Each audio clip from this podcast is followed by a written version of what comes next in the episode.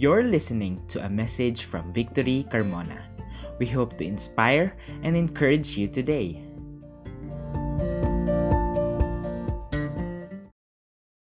Ayan. And magandang umaga po. And maganda pong nakakita namin tayong lahat dito. We're all together. Dumadami na tayo. Praise the Lord. This is a sign po that we, the church, will never stand against any trials. Pagdadaanan man natin sila, but we are all together because of the Lord. And something po, a word of the Lord that can encourage all of us this morning to worship Him even more. It says in Lamentations chapter 3 verses 22 to 23, the steadfast love of the Lord, the steadfast love of the Lord never ceases. His mercies never come to an end. They are new every morning. Great is your faithfulness. Father, we just want to honor you today. Lord, thank you sa bagong umaga, this new morning that you have given us. Lord, thank you that your steadfast love never ceases and it's, it's new this morning. Lord, maraming salamat because what we have done yesterday, the sins that we have done perhaps yesterday, you have forgotten them for your name's sake and you are now giving us this new morning. Panginoon, ngayon gusto lang namin i-worship ka, i-praise ka, itaas ka, deserve mo to lahat, Lord. Lord, we praise and honor you in the name of Jesus. Amen and amen. Come on, let's clap our hands and sing to the Lord this morning. Hey! Yeah, yeah.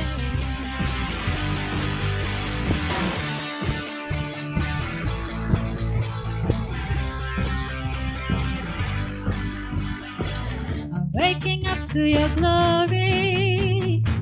Your mercy falls like the sun still rises. Your grace is new every morning. To light the world with a hope inside us. I hear the sound of a roaring anthem, burning with your love. Let every voice sing, let every part of me speak of all you've done.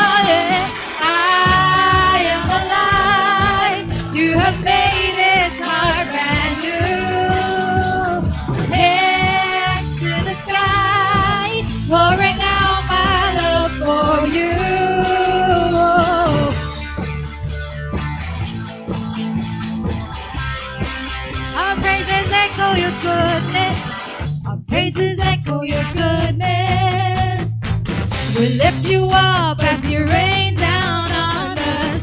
We're overwhelmed by your freedom. There's nothing like living in your purpose. I hear the sound of a roaring anthem, burning with your love. Let every voice sing, let every voice sing, let every part of me speak of all you've done.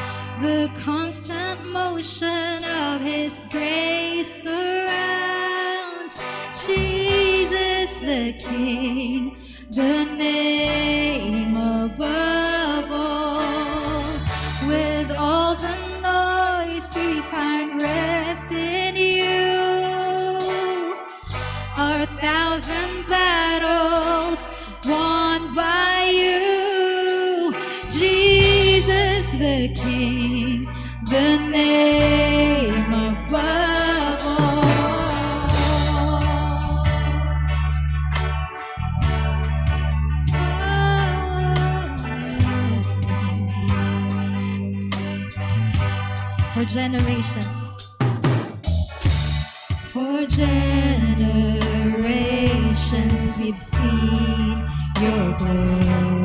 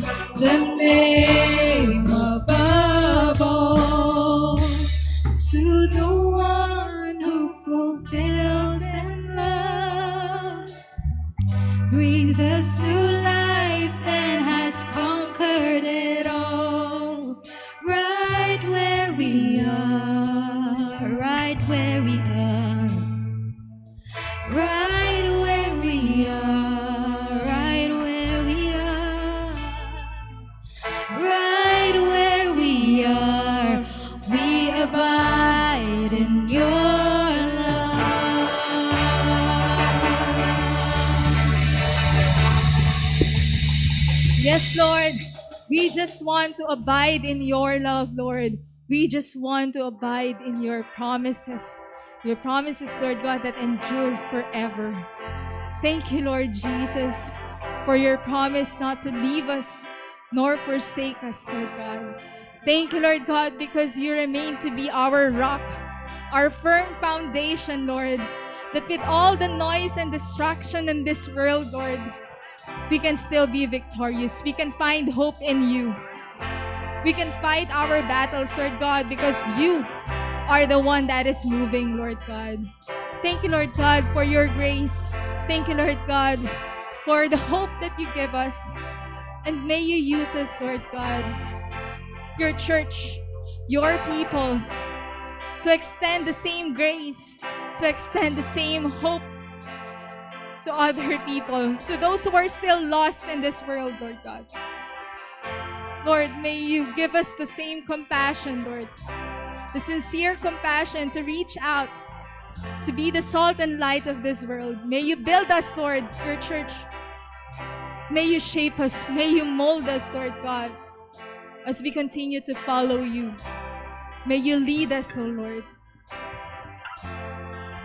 May you lead us, Lord, in order for us to bring those who are still hopeless, bring those who are still led astray, Lord God, to your light, to your salvation, to your hope. Let's sing this song, church, and may this be our prayer.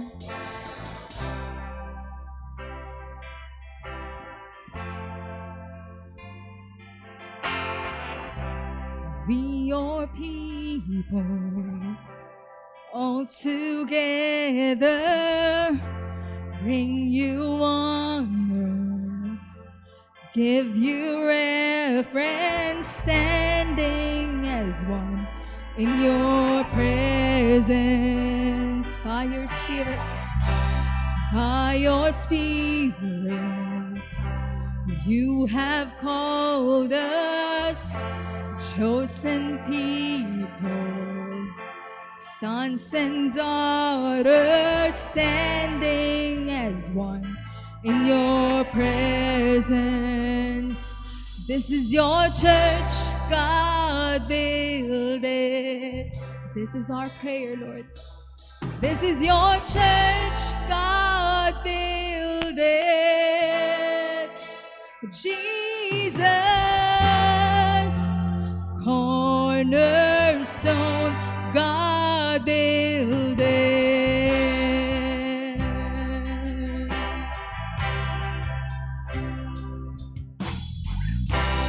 Help us stay true to our purpose. Let our light shine, shine in the darkness, going as one in your presence. Let the gospel alive within us shake our cities,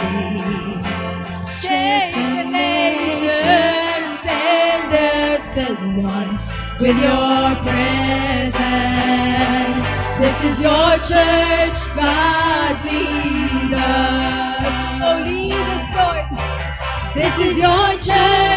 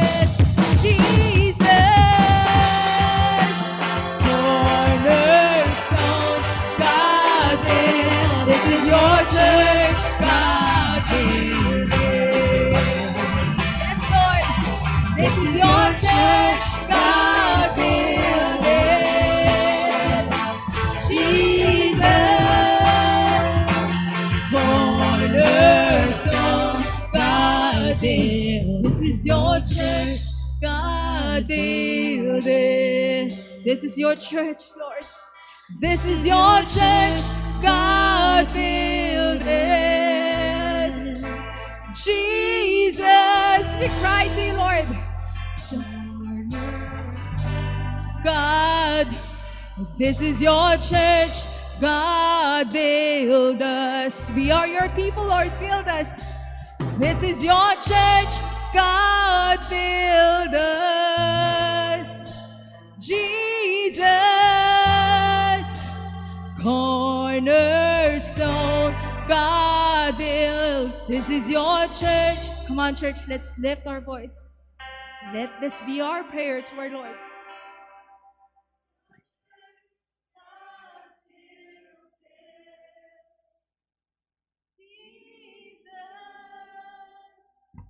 cornerstone Yes, Lord God, this is our prayer in Jesus' name.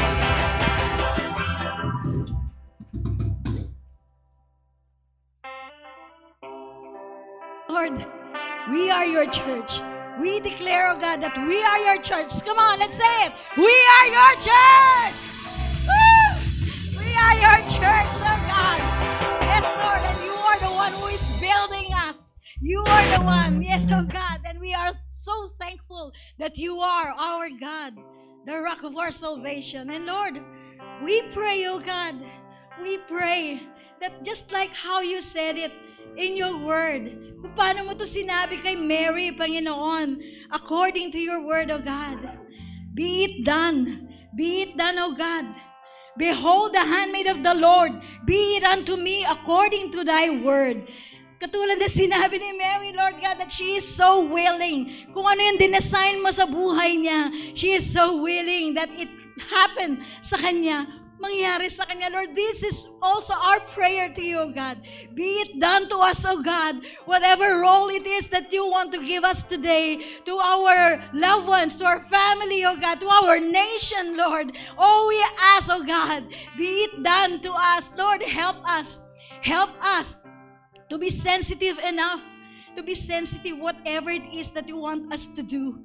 That we will always reach for you, ask for your help, ask for your presence, that you will always be with us, so that we will always choose, choose to follow you, choose to remain in you, choose to do the role that you are giving us in our lives. Lord, we are so excited. We are so excited for the future. We are so excited for what you have for us. We are so excited to do the role that you are giving us each day. Thank you so much, oh God, that you are always building us, that you are always there, and we could always assume for your help for all the abilities that we need, for all the strength that we need, that is always there because you are with us. Thank you so much, oh God. All the glory and honor belongs to you. In Jesus' mighty name we pray. Amen. Amen. Woo! Yes. Sige po, isa pang malakas na palakpak para sa Panginoon. Woo! Sabayan natin ang sigaw if you want it. Come on. Woo! Yes. Yes, sige po, we can uh, stay in the presence of God and sit down muna. Ayan. So we are going to, sarap, ang sarap po na talagang uh, kausap ang Panginoon, umaawit sa Panginoon. Naramdaman niyo po ba? So, let's just stay in the presence of our God, no? Kahit na medyo mahaba po itong ating announcement today, yan, let's stay in the presence of our God. Pero ito po mga kaganapan na ito ay talaga pong malaking bagay para sa atin. It's a big help. Yan. Sa ating announcement po, Victory Group is back on site. Yay! Woo! Ayan, kasi medyo maluwag na po ngayon. So, yung mga hindi nakakalabas ay nakakalabas na po, 'di ba? So we can uh, go back on site. Paki-contact uh, lang po natin ang admin team para po may schedule ang ating mga victory groups. Ayan. So bigyan ko kayo ng tip kung ano yung mga schedules na pwede nyong uh, ilagay. Pwede po yan 1 to 5 p.m. Tuesday to Friday. O kaya naman, pwede rin Saturday pero 1 to 3 p.m. lang po. And uh, pwede rin Sundays after the service. Handaan lang po natin, walang Monday. Yun, kasi day off po yan ng ating mga uh, staff. Okay? So yun po, Victory Group on-site. Next is Student Center. Yan, para sa mga students. Ayan. Sino ba mga students dito? Woo! Ayun, meron nag-iisa doon. sa mga students, at kung may kilala kayo, may mga anak kayo, pamangkin ng mga students, no? Open po ang ating student center. Ayan. So, yan po ay open from Tuesday to Saturday, 10 a.m. to 5 p.m. So, feel free to use the center and resources that we are offering. Ayan. So, kung wala po silang lugar na kung saan tahimik at makakapag-muni-muni para makapag-aral ng bongga, yan, send them here na open po tayo dyan. Okay? Para po sa magandang kinabukasan ng ating mga estudyante. Yan. Okay? You can uh, come here. Okay, next is Purple Book Study Guide Class. Ayan. On-site din po ito. No? Doon po yan sa Victory, Victory Carmona Kids Church. Yan. Yan po ay para sa ah, March 12, 20 to 22. Yan. ah, 8 a.m. to 5 p.m. Okay? So, the Purple Book class helps establish biblical foundations. It's also a 12 lesson study guide based on the Purple Book, wherein the key points of each lesson in the Purple Book will be re-emphasized and explained to the participants. Everyone who has finished Victory Weekend is encouraged to go through the Purple Book class on March 12, yan, from 8 a.m. to 5 p.m. on site at Victory Carmona. You may sign up using the link provided or you may scan the QR code. Ayan po. Okay? Next. No, kukonte no. Love the City. Ayan, Brigada Escuela 2022. Yung last time na ah, Love the City natin is really so ano, victorious talaga ang galing, no? And then we are doing this para naman po sa eskwela. As we know na magbabalik eskwelahan na ang ating mga estudyante, okay? So ito po yung project natin. Now, Every Nation Campus Carmona is running its Love the City Brigada Escuela Drive for Carmona National High School and Binyan City Senior High School, Timbao. Okay, this project is for their back-to-school materials such as paints and markers. Ayan, para makatulong po tayo sa kanila. Hey, paano po ba magbigay? No? To participate in giving, you may check others and write love the city in our tight envelopes or you may send it through the GCash number that is flashed on the screen. Kindly send your proof of transfer to Jean Garcia, our campus missionary, or reach out to her for more information about how to participate in this Love the City Balik Eskwela ENC Drive. Ayan. So, thank you for partnering with us in reaching the next generation. Ayan. Para po sa mga nandito lang, madali lang po yan. Yung envelope natin, dyan, no? Check lang natin yung others. Ayun. Okay? Tapos, lagay natin yung ah, Love the City. Okay? Ayan. Nakasulat na pala dyan lahat. Okay? Next is uh, two services. Yay! Woo! Excited na ba tayo? Two services. Magkakaroon na tayo ng two services. So, sa uh, Hello, Victory Carmona. We are so happy to announce that on April 10, we are launching our second service. Yan, April 10 po. So, this is 10 and 2 on for 10. Yan, ibig sabihin, 10 a.m. po on-site and online. At 2 p.m. ay on-site lang. Wala pong live streaming yan, yung 2 p.m. So, kailan ito? Para madaling matandaan, no? 10 a.m. na po tayo, starting on April 10. Okay? So, para madaling tandaan, 10-10. Okay? No? So, ah, kailangan po matandaan natin to kasi baka pumunta kayo rito sa April 10 ng 11 o'clock, tapos na po ang service noon. No? Kaya, ah, i-mark po natin yung mga kalendaryo natin, no? On April 10, 10 a.m. na po ang start niyan. Okay lang naman kung kayo ay ah, na late ng dating kasi antayin nyo na lang yung 2 p.m. yan, na launching. Medyo matagal nga lang aantayin nyo, di ba? No? 2 p.m. kasi yan yung launching ng ating pangalawang service. Okay? So, on-site lang po yan ha. Tandaan natin, on-site lang yan at uh, wala po yung online. Okay? So, ayan po yung, uh, so tandaan natin, 10 to on A- April 10. Okay?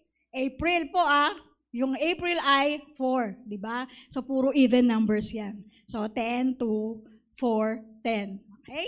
Yan. So natatandaan po natin ha.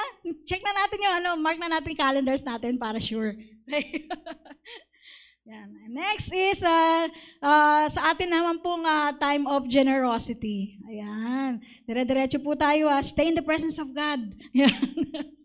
On our time of generosity, let me read to you Ezra chapter 3, verse 6 to 7. From the first day of the seventh month, they began to offer burnt offerings to the Lord. But the foundation of the temple of the Lord was not yet laid. So they gave money to the masons and the carpenters, and food, drink, and oil to the Sidonians and the Tyrants to bring cedar trees from Lebanon to the sea, to Joppa, according to the grant that they had from Cyprus, king of Persia. Yes, Lord. Let us pray. Thank you so much, oh God. Thank you so much because we know that you have blessed us, Lord, so much.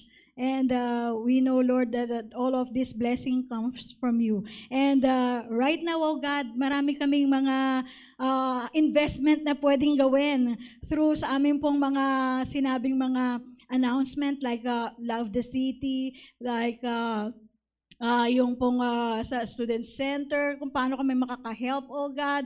Lord, these are investment. We see this as investment from you. Ito yung talagang, uh, talagang magandang investment because di kami talo dahil ikaw, aming Panginoon, hindi mo kami hahayaan matalo. Just like how it happened dito sa Ezra na binasa namin na the people, oh God, talagang tumulong sila because we, they know na hindi ito kawalan sa kanila, hindi ito uh, katalunan, kundi ito ay isang blessing. It's an investment. And uh, really, oh God, you're going to make this happen to us na talagang you're going to uh, see, na make us see na talagang nagaganap sa aming buhay, yung talagang pros- uh, prosperity wherein ito po ay pinangako mo sa amin that you are going to bless us abundantly and also use us as a channel of blessings to others. Thank you so much, oh God, for your word. Thank you so much for all the blessings and uh, sa dadating pang mga blessings. Thank you, Lord God, for using us a channel of blessing to others. And thank you, Lord God, for continuously giving us all that we need. Lord, sa iyo po ang pinakamataas na papurit pagsamba. May we always give to you what is uh, due to you and more than that pa.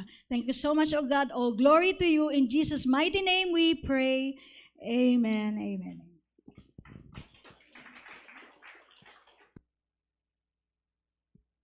So let's stay in the presence of God for the rest of the service.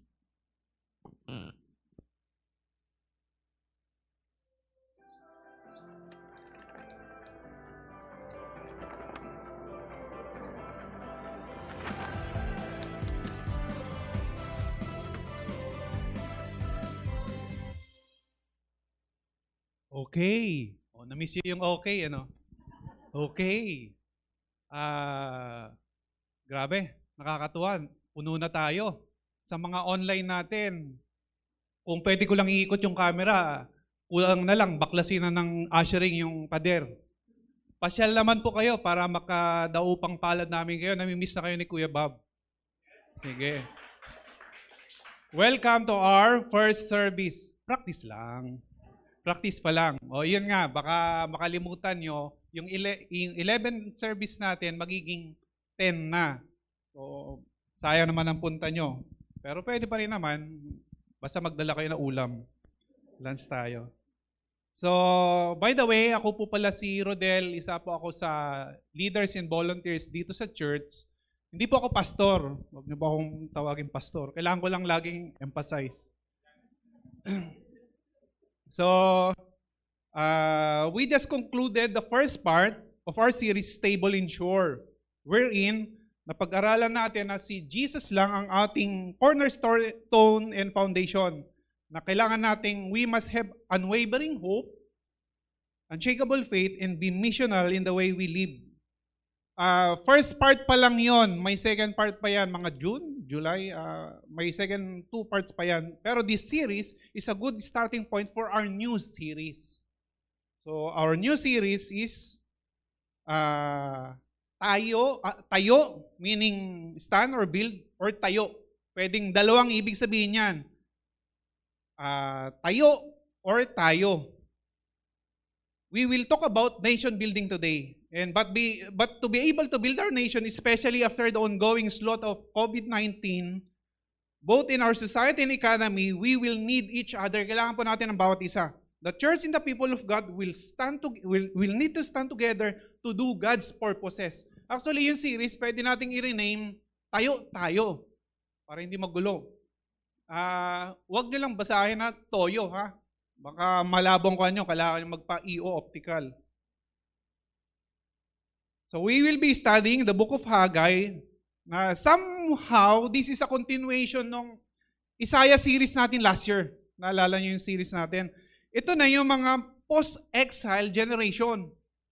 And as we are nearing, alam na natin, national and local elections sa May 9, this is our, also our time to call our people to fully trust God and move in our nation through the church community. So since this topic is a little bit serious, simulan ko muna sa joke. Normally, hindi ko sinasabing joke yung joke. Kasi oh, ngayon marami nang na-offend, eh, madaling ma-offend. So, actually, it's a meme.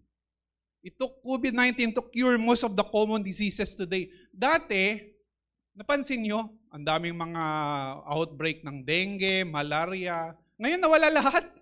For, for the last two years, ang mga mga news natin, puro COVID na lang. Hindi ko alam kung nawala yung mga ibang sakit o naging o kayo nagsabi ha, kayo nagsabi, hindi ako. O. O. It took one month to cure COVID-19 in just 24 hours. Kung dati, puro COVID ang feed natin. Kung dati, minomonitor pa natin yung count ng DOH. Ngayon, hindi na. Puro war na. Ukraine, Russia. Ano nang bilang ng COVID sa DOH ngayon? Wala na ata na, tumitingin eh, kasi puro ano eh, puro war ang pinag-uusapan eh. Walang natawa. Hindi na gets yung joke. Pang matalino po talaga kasi yung joke. Explain nyo na lang dun sa mga katabi nyo. Mamaya pa nila maintindihan yan, naiisip. Ha? Wala nang COVID? Mamaya paglabas, maintindihan na nila. So again, joke lang po yan. Baka meron ma-offend. Mamaya ko pa kayong i-offend. Ayan, nagpaalam na ako. So, I will be starting this new series, Tayo or Tayo, and I entitled it, The Key in Restoring the Nation. And ang text po natin is Haggai chapter 1, verse 1 to 15. Would you stand as we read the Word of God? O, tayo, tayo. O, nagamit na agad. Kung hindi nyo kabasado yung Haggai, simulan nyo sa Matthew. Backtrack kayo ng tatlong book. Malakay, Sakaraya, Haggai. So, hindi ko nilagay sa screen para magdala kayo ng Bible at mag-download kayo sa phone. Mga iba, kunwari nag-swipe, wala namang app. Libre lang po yan. Pwede pong i-download. Sige, basahin ko po. I will be reading through ESB. Haggai chapter 1 verse 1, In the second year of Darius the king, in the sixth month, on the first day of the month, the word of the Lord came by the hand of Haggai the prophet to Zerubbabel, the son of Shaltiel, governor of Judah, and to Joshua, the son of Jehozadak, the high priest. Thus says the Lord, verse 2, Thus says the Lord of hosts, These people say the time has not yet come to rebuild the house of the Lord. Then the word of the Lord came by the hand of Haggai, Haggai the prophet. Is it a time for you yourself to dwell in your paneled houses while this house lies in ruins? Now therefore, thus says the Lord of hosts, consider your ways. You have sown much and harvested little. You eat but not drink, have, but you never have enough. You drink but you never have your fill. You clothe yourself but no one is warm. And he who earns wages does so to put them into a bag with holes. Thus says the Lord of hosts, Consider your ways. Go up to the hills and bring woods and build the house, that I may take pleasure in it, and that I may be glorified, says the Lord. You look for much, and behold, it came to little. And when you brought it home, I blew it away. Why? declares the Lord of hosts. Because of my house that lies in ruins, while each of you busies himself with his own house. Verse 10 Therefore, the heavens above you have withheld the dew, and the earth has withheld its produce. And I have called for a drought on the land, and the hills on the grain, the new wine, the oil on the ground brings forth on man and beast in on all their labors. Verse 12 Then Zerubbabel, the son of Shealtiel, Joshua, the son of Jehozadak, the high priest, with all the remnants of the people, ob- obeyed the voice of the Lord their God in the words of Haggai the prophet, as the Lord their God had sent him. In the people feared the Lord. Then Haggai the messenger of the Lord spoke to the people with the Lord's message, I am with you, declares the Lord. And the Lord stirred up the spirit of Zerubbabel, the son of Shealtiel, governor of Judah, the spirit of Joshua, son of Jehozadak, the high priest, in the spirit of all the remnants of the people, and they came and worked on the house of the Lord of hosts, their God, on the 24th day of the month, in the sixth month, in the sec- second year of Darius the king. Let's pray. Father God, we are your covenant people. Let the Holy Spirit speak personally, incorporately to us today. Pierce every heart, Father God. Those who hear your word, Jesus, use us as your hands and feet to transform our society, our nation, Father God, for your greater glory. Arrest any distraction in our mind in this moment that we will be able to hear your voice. May you convict us into action and act in faith in your purposes. Help us to be doers, not just hearers, Father God. Let your word come alive in us. In Jesus' name we pray. Amen. Pwede na po tayo po. Pero pwede rin tumayo kung gusto nyo. Samahan nyo ako.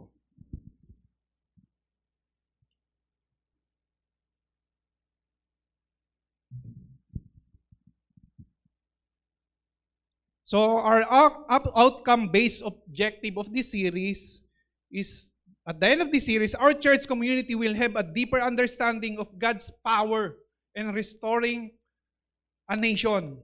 Alam natin, in this crucial moment in our country's history, may our church community act with godly convictions, be missional, and completely trust Him to move in our nation. I am fully convinced in this next, next statement that our generation is living in the greatest time in history. We live in a pi- pivotal time, both in our nation and around the world. You may agree or disagree with this statement, but alam na natin, there's so much happening around us. So much ha- happening around the world. Kung napapansin nyo, nagiging frequent yung mga storms, yung mga earthquakes, flood. There's ongoing flood in Australia right now. They are more catastrophic more than ever. And COVID has ravaged us for almost two years. Who could have imagined that a single disease could shut, could shut down the whole world?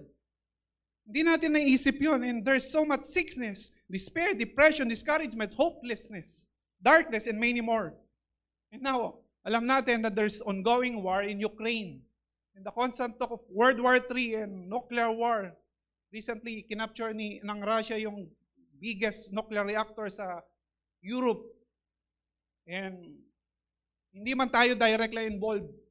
We will bear the, the, the cost of the war. Tataas po ang gas, mag-full tank na po kayo. Ayan, may, may tip na kayo.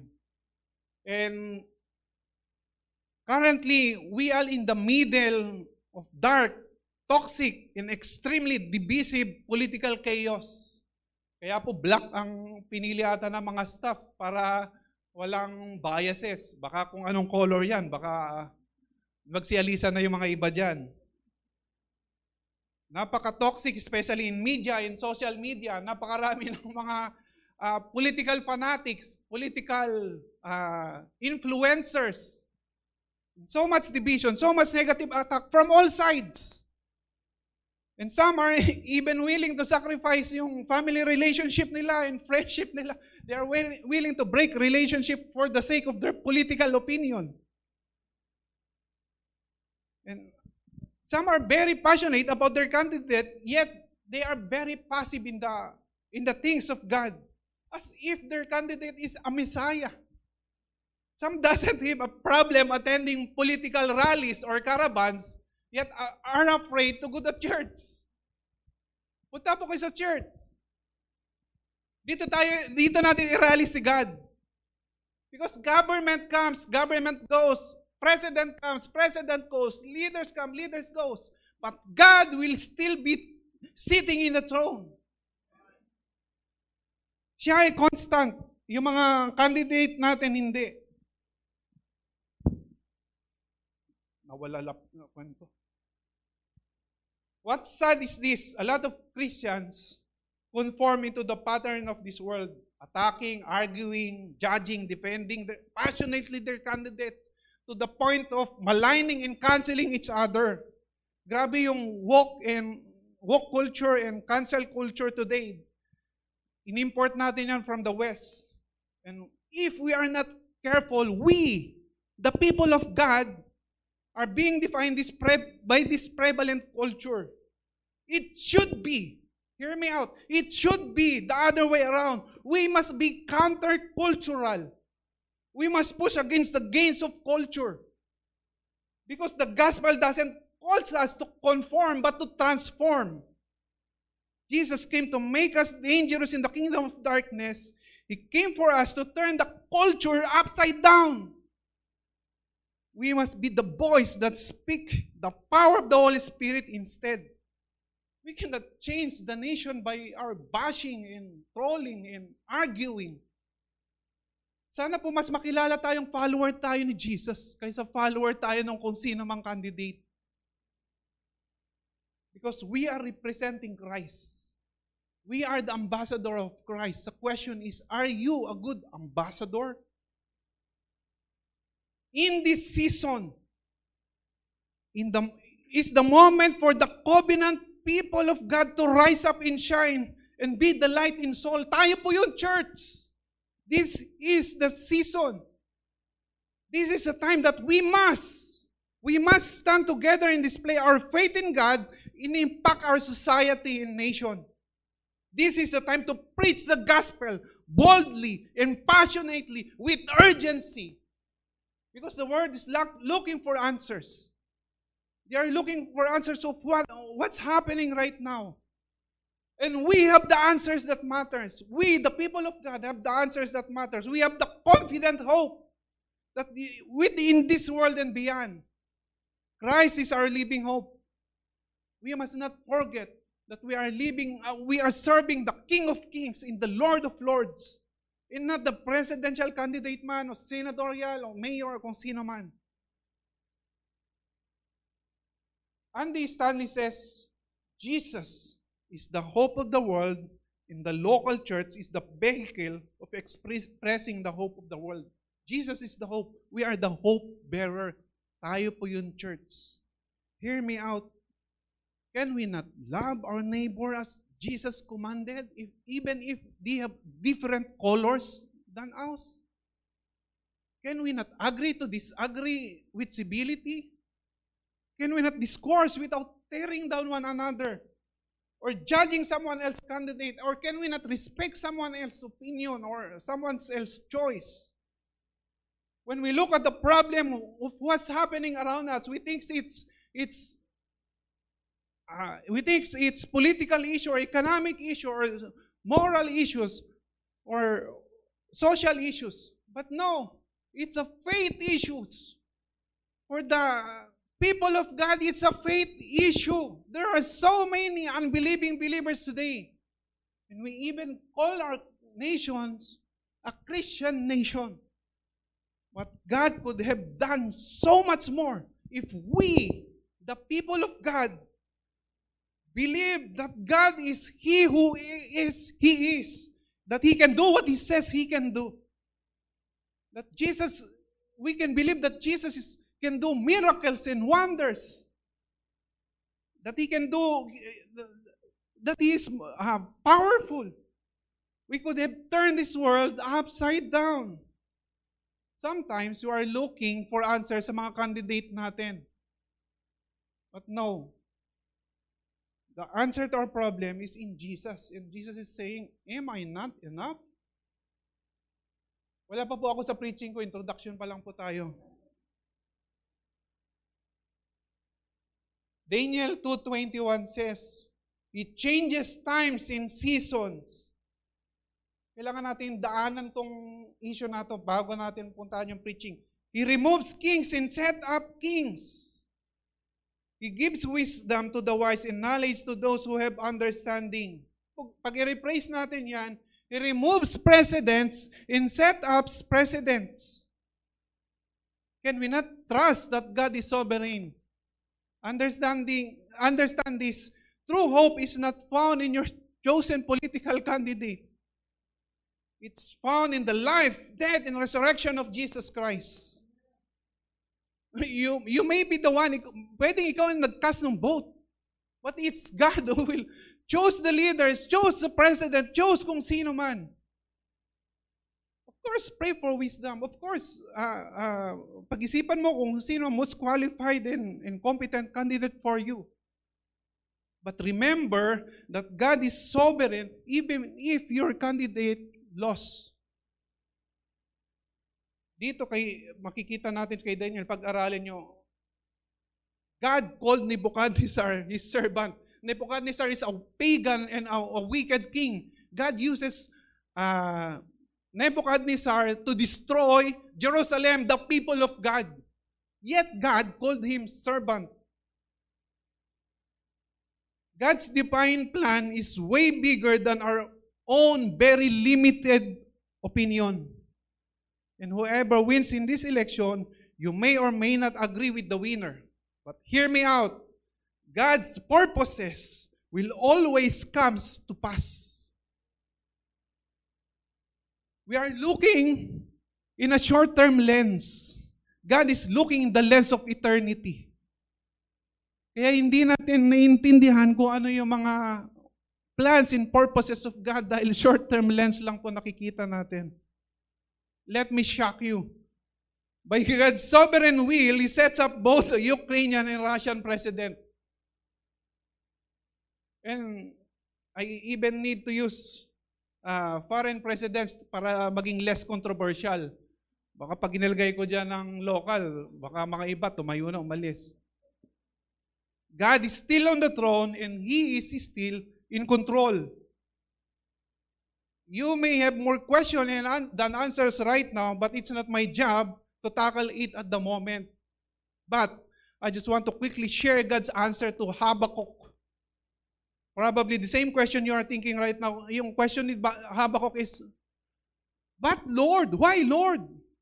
Ang sagot ni God sa kanya is simple lang.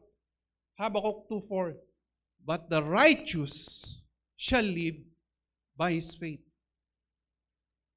God is calling us to be faithful, to live by faith and not by sight. Because on the contrary of all the negative news that's happening today, I believe that God is doing His mightiest and greatest work in the darkest of time. Whatever is happening around us, we can have peace that transcends all understanding because our powerful God can do exceedingly abundantly beyond what we can think, hope, or imagine. And if our goal is to restore and build the nation, there is a more important thing that needs to be done than electing our leaders. Merong mas importante. Yan ang pag-aaralan natin ngayon. Don't get me wrong. Of course, electing the right leader, of course, electing yung the best leader is very important. And yes, we must actively participate sa election. Kailangan natin mag-participate. But in terms of priority, we must need to do this one thing first.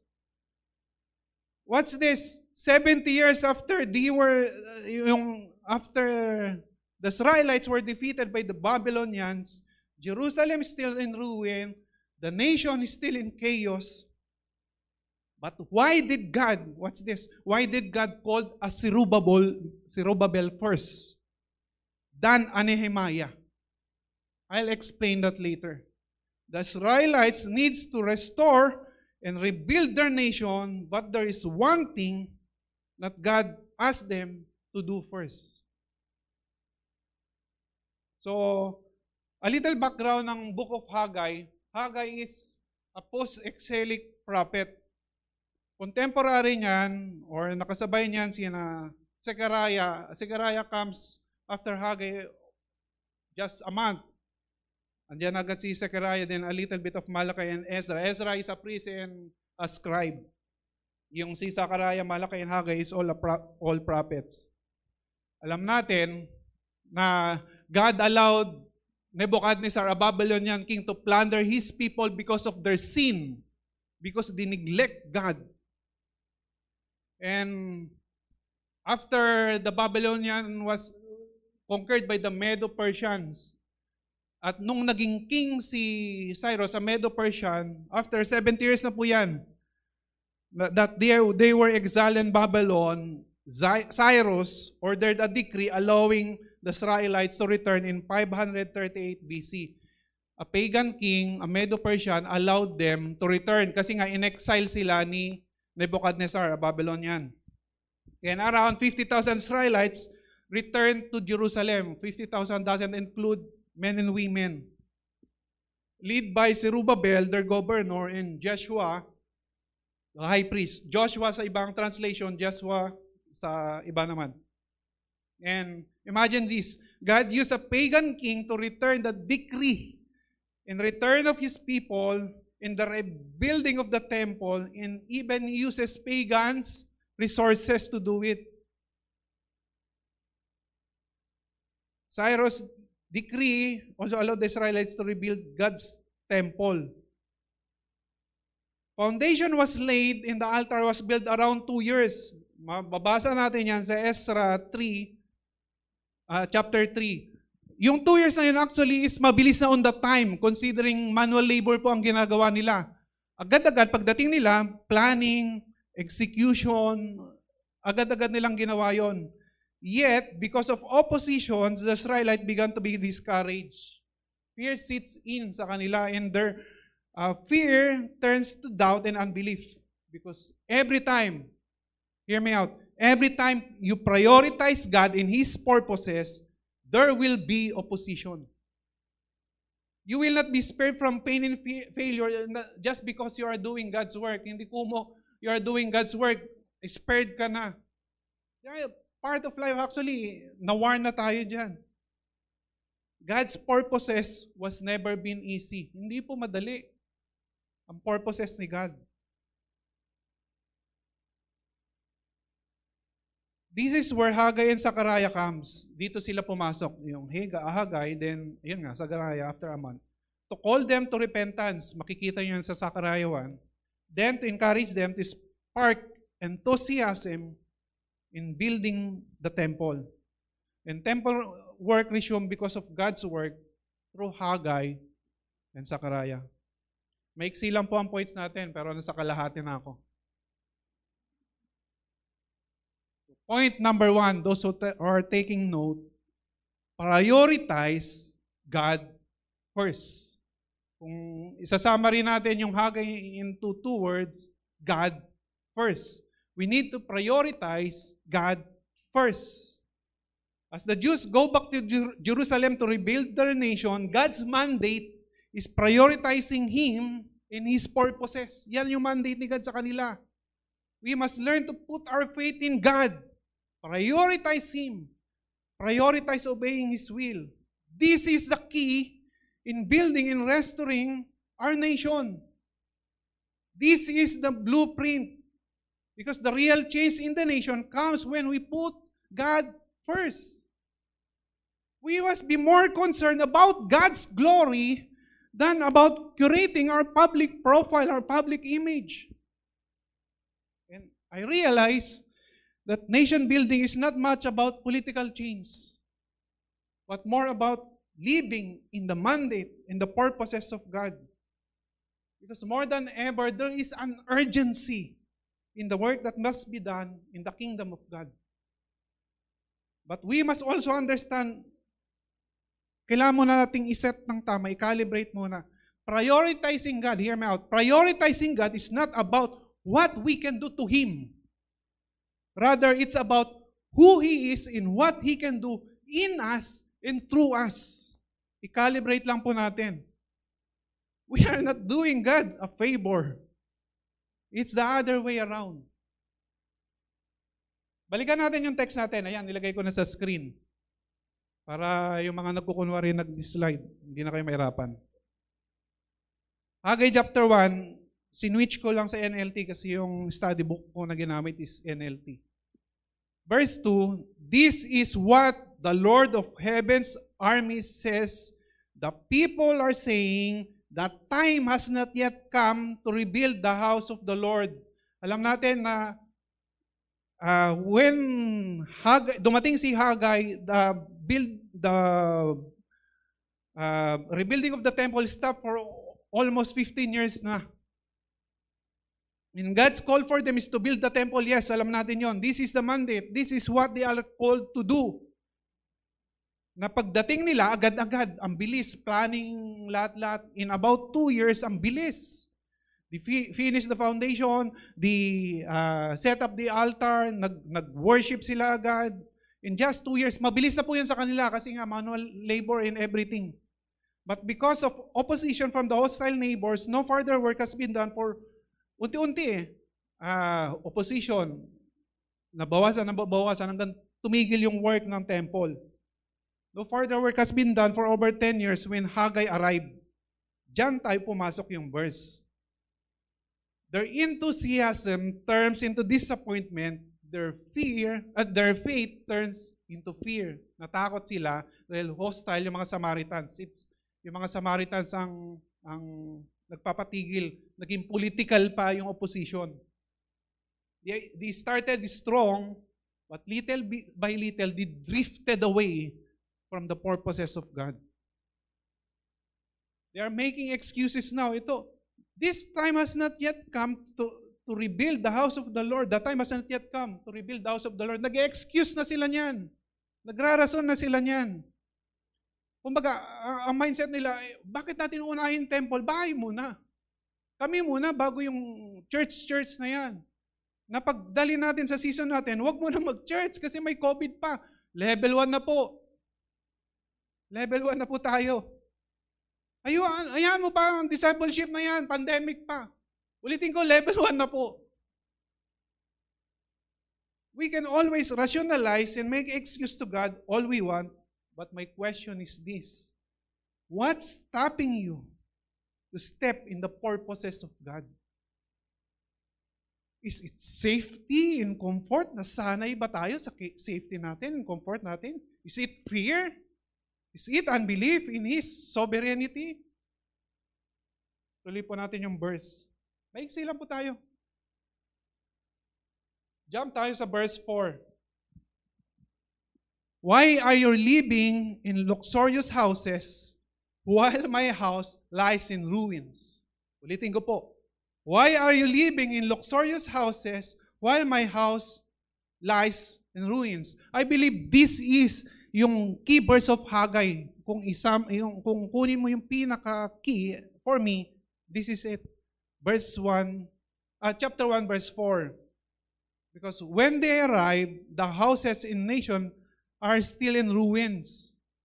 Sira-sira pa lahat ng bahay nila. Sira-sira pa lahat ng gate nila. But why did God ask them to build the temple first? Ito yung question ko kanina. Why did God call a Zerubbabel first than a Nehemiah? Why did God ask the people to build the temple first before building yung wall? Nehemiah comes after Zerubbabel mga 60 to 70 years after pa. Bakit pinauna ni God ang pagbibuild ng temple kaysa pagbibuild ng ng defenses nila or ng ng walls nila? Because looking back in the history ng Israelites, they were defeated not because of lack of de- defenses or milita- military power or lack of resources, but because of their sin. They neglect God. While every time they prioritize Him, they are always spared, spared from their enemies. Kahit pa napakalakas yan, every time they prioritize God, yung time ng Assyrian, ang lakas ng Assyrian dati, they were spared in times of Elisha because they prioritize, they, they repent and come back to God. They will be spared not because of the wall, but because of the presence of God symbolized by the temple. Kaya po pinauna yon ni God. And no matter how strong and powerful you are, if you neglect to put God first, it will never be enough. Your money, talent, connections cannot save you.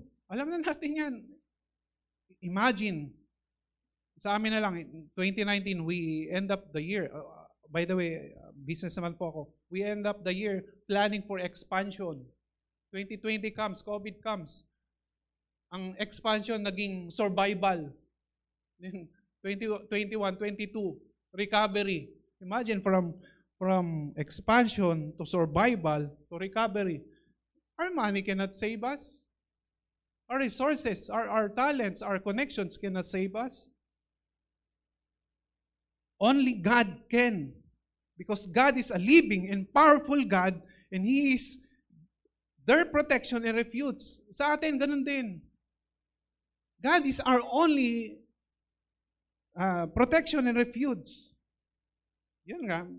Pero after, sa kwento nila, after 15 years ng nakaraan, totally inabandon na nila yung pagbibuild ng, ng, ng temple while they live in beautiful houses. Kaya nga, ganun ang question sa verse 4. Why are you living in luxurious houses while my house lies in ruins? Verse 5, tuloy po natin. This is what the Lord of Heaven Armies says. Look at what's happening to you. You have planted much, but harvest little. You, had, you eat, but are not satisfied. You drink, but are still thirsty. You put on clothes, but cannot keep warm. Your wages disappear as though you were putting them in pockets filled with holes. Ayoko nang ulitin kasi masakit. Masakit pakinggan. God withholds the outpouring of His favors to His people when we don't prioritize Him. Of course, God still pours His grace. Pag titingnan nyo yun, God still pours His grace. Pag titingnan nyo yung, yung text, even if they are not faithful, meron pa rin silang hinarvest, little nga lang, meron pa rin silang nakain, meron pa rin silang na-drink, meron pa rin silang wages. Ganyan po ka-graceful si God, kaya nga tinawag na grace. We don't deserve it. Meron pa rin. That's how wonderful God is. He is faithful even if we are not. But, ito ang pakinggan nyo, church. But, if we want a breakthrough in our life, if we want a, a revival in our church, if we want to see our nation change for the better, if we want to experience God's covenant promise to His covenant people, we must prioritize Him first. We must.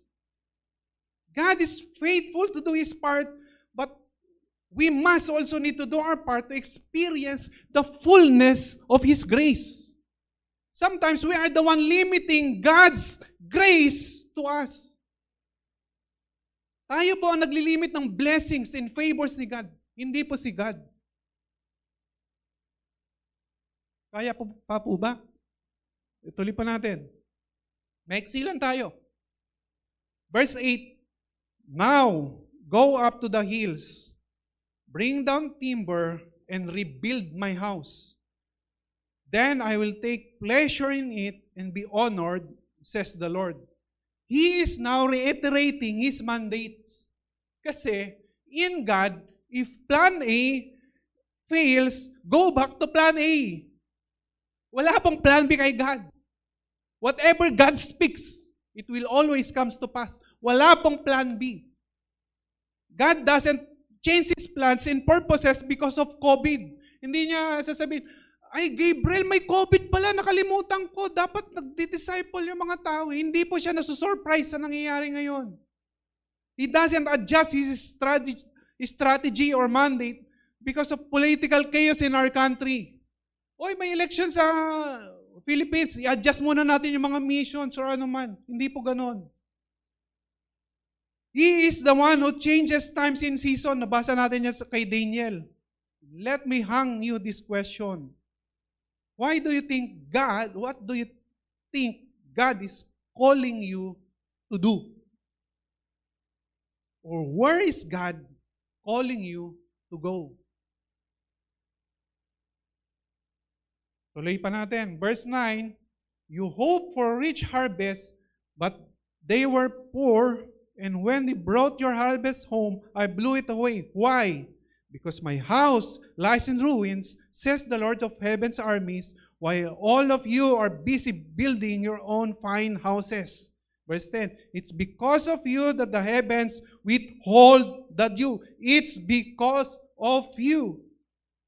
The heavens withhold the dew and the earth produces no crops. Yun yung sinasabi ko na tayo ang nagwi-withheld ng blessing ni God. I have called for a drought on your field in hills, a drought to weather the grains in grapes and starve you and your livestock and to ruin everything you have worked so hard to get. Pagbasahin niyo yung verse, inuulit-ulit ni God yung rebuke niya, yung reminder niya through these verses. Of course, building our life and families are not wrong. It's not wrong. Working to build and restoring our nation is not wrong. But first things first. Haggai is warning them against putting their possessions in jobs ahead of God. Yun ang kinokorek dito. It's not wrong to build your house. It's not wrong to, to work. It's not wrong to, to build your future. We must set our priorities straight by being more concerned of doing God's work. The question is, how can you prioritize God in your life, in your family, in your work, in your business? How can we prioritize Him in our daily life? Where are we putting our effort, time, and resources? Sabi sa Matthew 6.21, where your treasure is, there your heart will be also. What is the most important thing or task to you right now? Is Jesus even at the center of it? Let our efforts and energy be redirected, redirected to God's kingdom purpose and trust that He will bless not only the work of our hands toward His house, but toward our nation and toward our home as well. Set our priorities straight. Question Do you know where is the fastest growing church today? Last time I checked, it's in Iran. One of the most restrictive country in the world. Second is China. Puro underground churches. Yet these people know their priorities. Kaya nagtatribe yung, yung work of the in, in the kingdom of God because people know their priorities. Even if they are in those situations. What is ironic is in this in the places that we have freedom to worship, people are pushing God away or we are making excuses or we are setting our priorities priorities wrong. Na, na, yun nga, tulad ng Israelites sa, na nabasa natin, we have, minsan, we have so many excuses. Let this uh, image inspire you. This is an image yung sa Ukraine. The other one is yung uh, shinare ni Pastor Gilbert Puliente. Uh, in the midst of war, people choose to gather together for worship and sought after the living God, the only true source of hope and help. EU cannot help them. NATO cannot help them. But only God can. Pastors, uh, hindi umalis, but they are there to, to serve, to pray, to be the salt and the light amidst yung, yung war na yon. To summarize, yung point one ko is Matthew 6.33. Seek the kingdom of God above all else and live righteously and He will give you everything you need. Seek the kingdom of God above all else. And I, as I realize as I grow older in my faith in God, this verse is very accurate and very true. That the key to having God's abundant life is keeping Him our top priorities. Yun lang po ang key. Let's go to my point number two. Mabilis lang. Point number two is obedience to God brings breakthrough. Obedience to God brings breakthrough. Because think of this.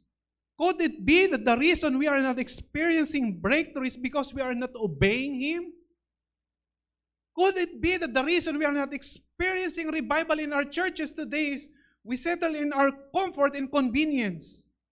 Could it be that the reason we don't experience a great move of God in our life, in our nation, is that our faith doesn't translate into action? Could it be that we use prayer to justify our lack of action or obedience? Of course, I believe in prayer. We must pray. We should pray. But there must be a time to move forward in faith to the mandate and purposes of God.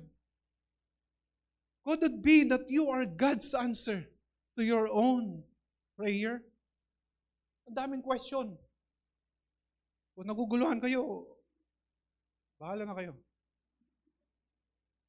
Balikan natin yung verse. Chapter 1, verse 12. Then Zerubbabel, son of Shealtiel, and Joshua, son of Josadak, the high priest, in the whole remnant of God's people, began to obey the message of the Lord their God. They began to obey the message of the Lord their God.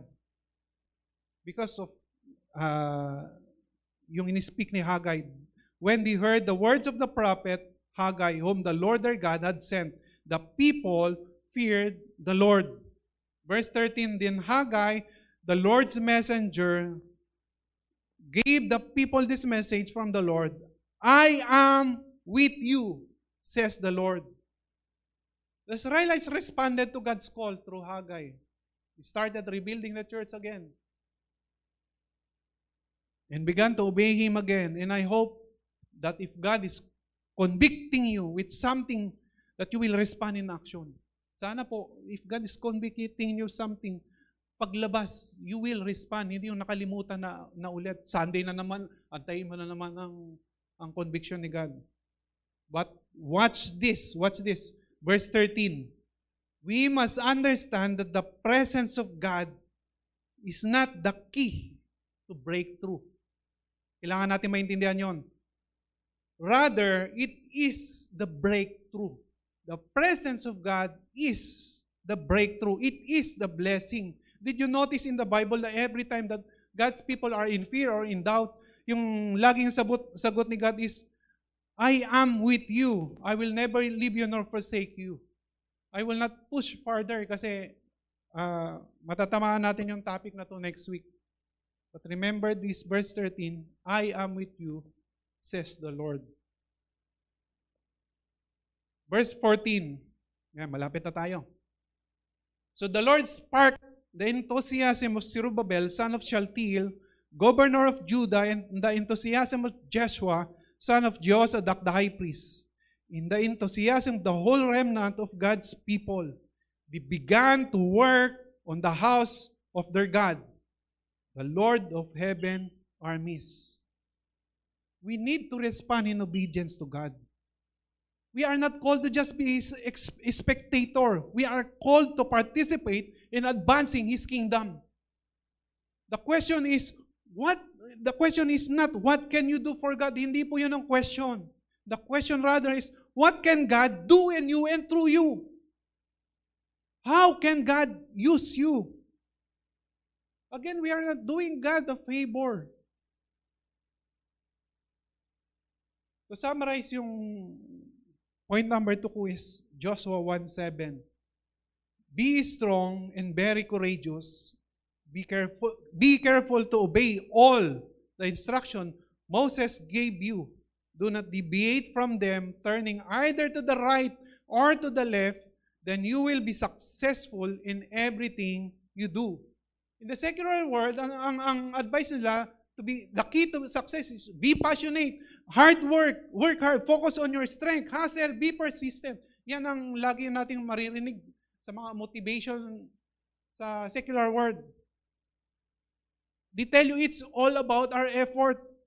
But I'm fully convinced and totally convinced that the key to success or the key to break, breakthrough is this verse. First, of course, kailangan natin, we have to put our faith first in God. Yung verse na to is God speaking to Joshua before they enter the promised land. And the key, the second is obedience. We need to obey. We must obey. Prioritize God, then obey Him. That if you want, kung gusto niyo pang malaman yung mga promises ni God, if we fully obey Him. Basahin niyo po yung Deuteronomy 20, 28. Andun po yung mga promises ni God. Also, andun din yung curses ni God if we disobey. Deuteronomy 28. Ayoko nang basahin, baka abot tayo sa second service. So my one point lesson, sabi ko sa iyo, may lang eh. When we prioritize and obey God, we experience His presence, blessings, and favor. When we prioritize and obey God, we experience His presence, blessing, and favor. To be able to rebuild our life, family, and nation, we must put God first. Get in the game. This is an extraordinary time in our generation. It's not a time to be a bench warmer. We can't afford to just watch and not get involved in the work of God. Get involved in the purposes of God, in the call of God. Get in the game. I am calling the people of God to prioritize running the race God destined for each of us. Ang question, how? Let's get practical for the application. Ito po. Prioritizing God starts with having relationship with Him. First and foremost, it starts with having relationship with Him. It starts with personal relationship with Him. It's not about religiosity. God is a personal God. We need to, main, kailangan natin maintindihan natin that we need to, to, to accept Him as our Lord and Savior. We need to start with a repentant heart. Yan po ang kailangan nating gawin. God, kung, kung andito ka ngayon, ito, diretsuin ko lang tanungin. If in five minutes, you will breath your last breath, will you go to heaven? I'm not trying to, to be dramatic, but tomorrow is never a guarantee. Tomorrow is never a guarantee. This afternoon is never a guarantee for us.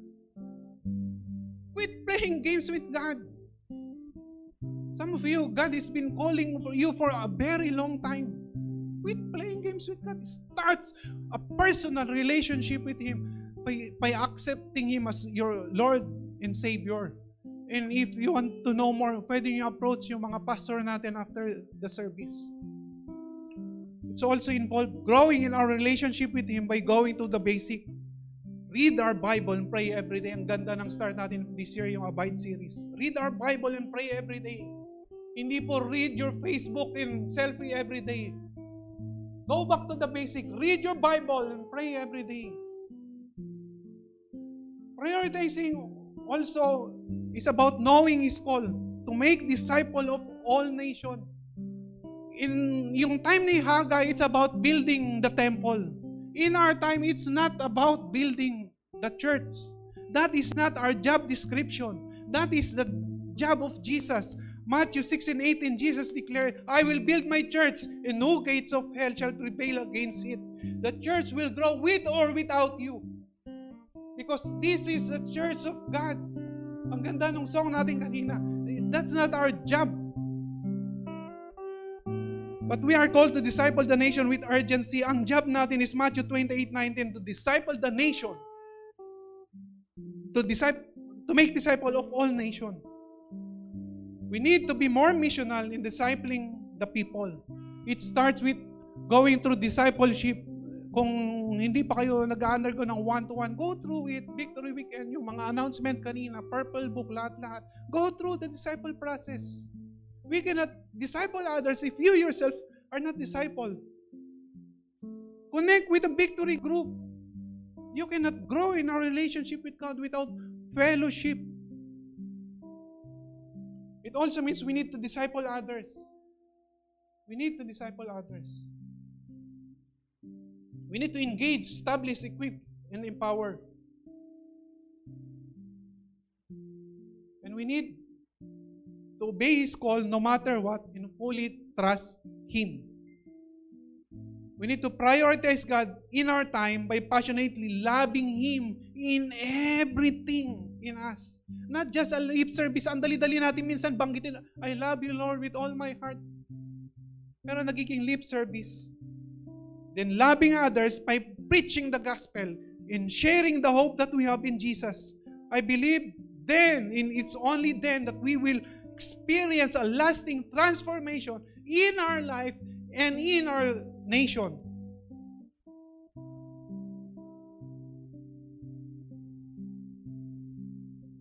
And as we are about to close, meditate and ask the Holy Spirit, what is He asking to you right now? Ano, ano? Lord, speak to us, speak to me. Ano po ang inaas mo sa akin? Ano po ang inaas mo sa amin? What is He convicting you in your life? Are there things that things that is, is He is specifically calling you to do or to go? Will you stand as we close? One more verse. Let me share one more verse. Zechariah 4 6.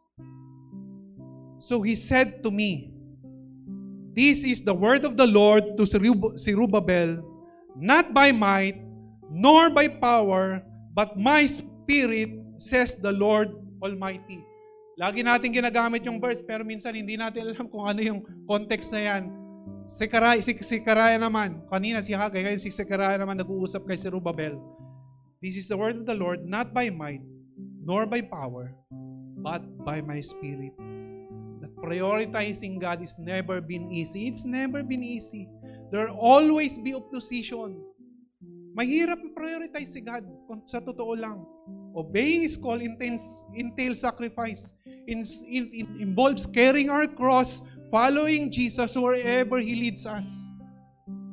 Walking by faith involves risk, involves sacrifice. But this verse is God's assurance and encouragement and promise to the Israelites through Zerubbabel. Ito rin ang, ang encouragement ni God sa atin. It's not by our own effort, but through the power of the Holy Spirit. It's not about our effort and strength, it's about the power of the Holy Spirit. Ngayon, basahin po natin ulit lahat. Tinanggal ko yung si Rubabel. When we go back to the, yung part na si Rubabel, basahin po natin lahat, replace it with your name. Pangalan mo po ilalagay mo. Let's read together. One, two, three, go. So he said to me, This is the word of the Lord to Rudel not by might, nor by power, but by my spirit, says the Lord Almighty. Let's pray, Father God, pour out your Holy Spirit afresh. May we experience yung, yung outpouring ng Holy Spirit anew, Father God. Forgive us in times that we prioritize ourselves instead of prioritizing your own glory. Give us the passion again to prioritize you in all aspect of our life. Let your conviction lead us into action. Help us obey your will even if it's difficult in times. Give us the courage to live a life of faith in obedience. And we pray that you help build our nation from the division in hatred Give wisdom to your covenant people to be able to disciple our nation for your greater glory. In Jesus' name we pray. Amen. May the Lord bless you and keep you. The Lord make his face shine upon you and be gracious to you. The Lord lift up his countenance upon you and give you peace. Our service is ended. See you again next Sunday. Thank you.